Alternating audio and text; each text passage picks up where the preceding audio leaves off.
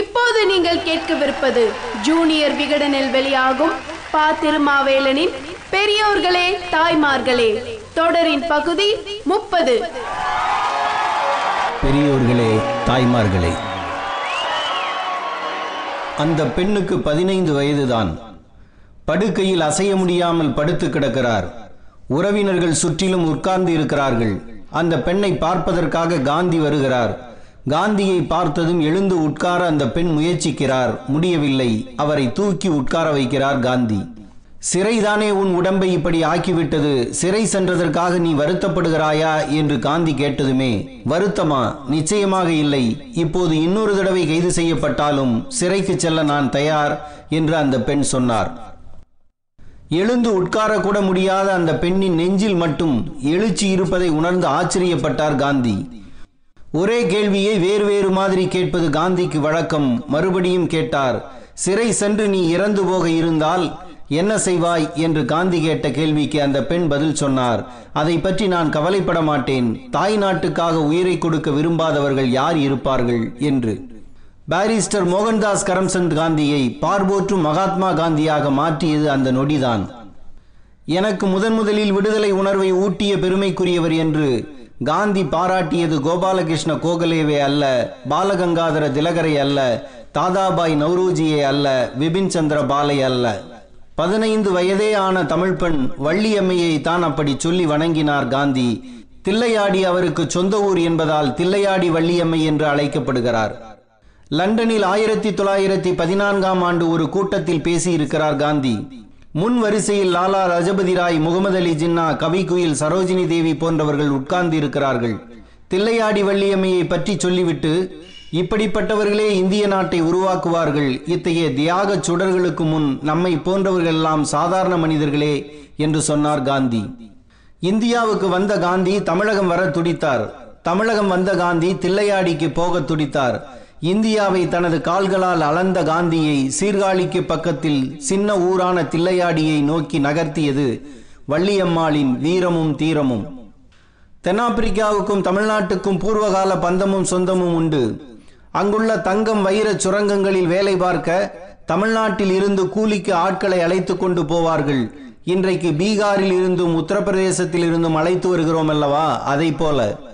தென்னாப்பிரிக்கா அப்போது பிரிட்டிஷார் ஆதிக்கத்தில் இருந்தது இந்தியாவும் இருந்தது. ஓர் அடிமை தேசத்தில் இருந்து இன்னொரு அடிமை தேசத்துக்கு அழைத்து போவார்கள்.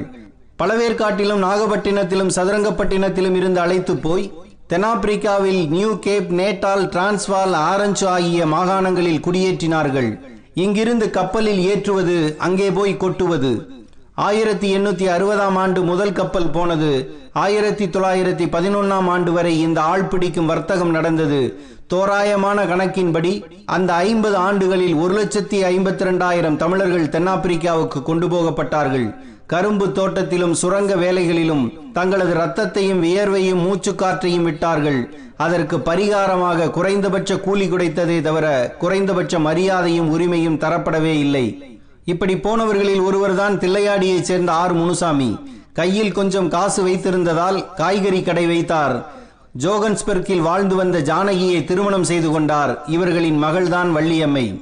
உங்களுக்கு நினைவில் இருக்கும் ரயிலின் முதல் வகுப்பு பயணச்சீட்டு வாங்கி பயணம் செய்த காந்தியை அதில் இருந்து இறக்கி வெள்ளையன் ஒருவன் வெறிகொண்டு தள்ளிவிட்ட நிகழ்வு.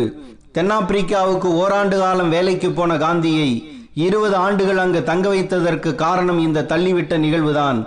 இதே காலகட்டத்தில் தான் முனுசாமி உள்ளிட்ட தமிழர்கள் சேர்ந்து டிரான்ஸ்வால் தமிழ் பெனிஃபிட் சொசைட்டி என்ற நிறுவனத்தையும் இந்தியன் காங்கிரஸ் என்ற அமைப்பையும் தொடங்கினார்கள்.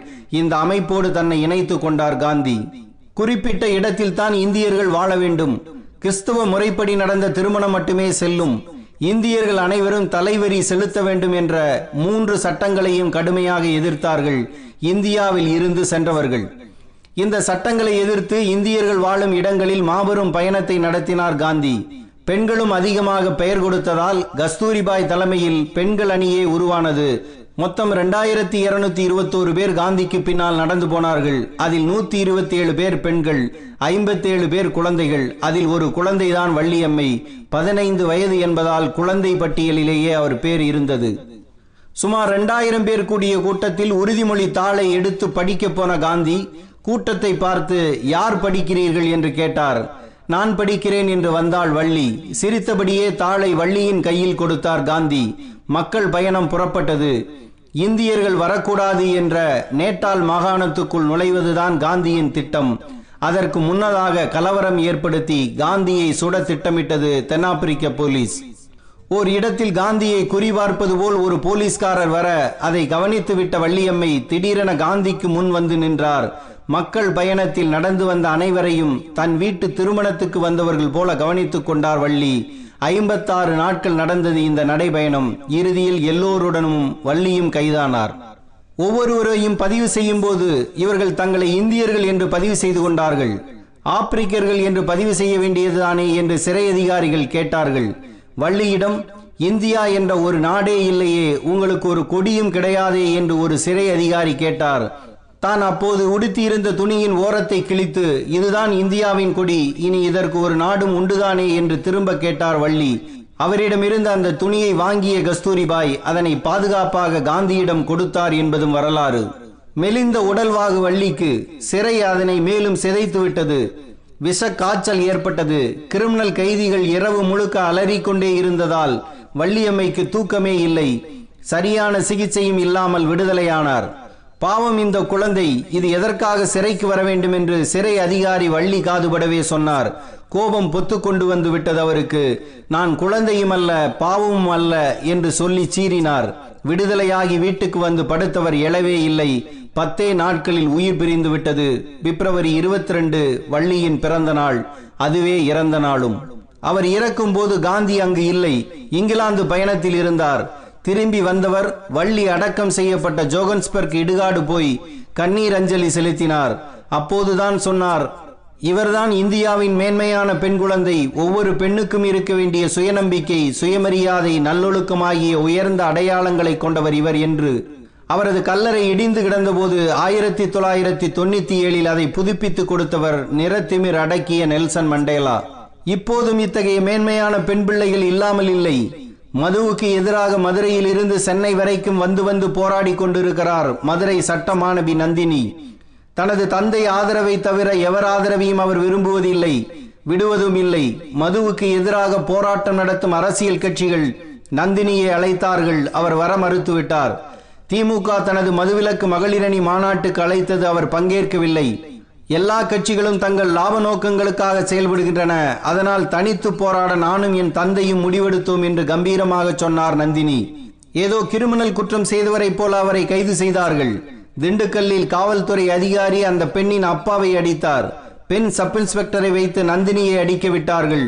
ஒரு பெண்ணை பெண் போலீஸை விட்டு மட்டுமே அடிக்கலாம் என்ற அளவுக்கு மனித உரிமையை கற்றுக்கொண்டுள்ளது தமிழக காவல்துறை.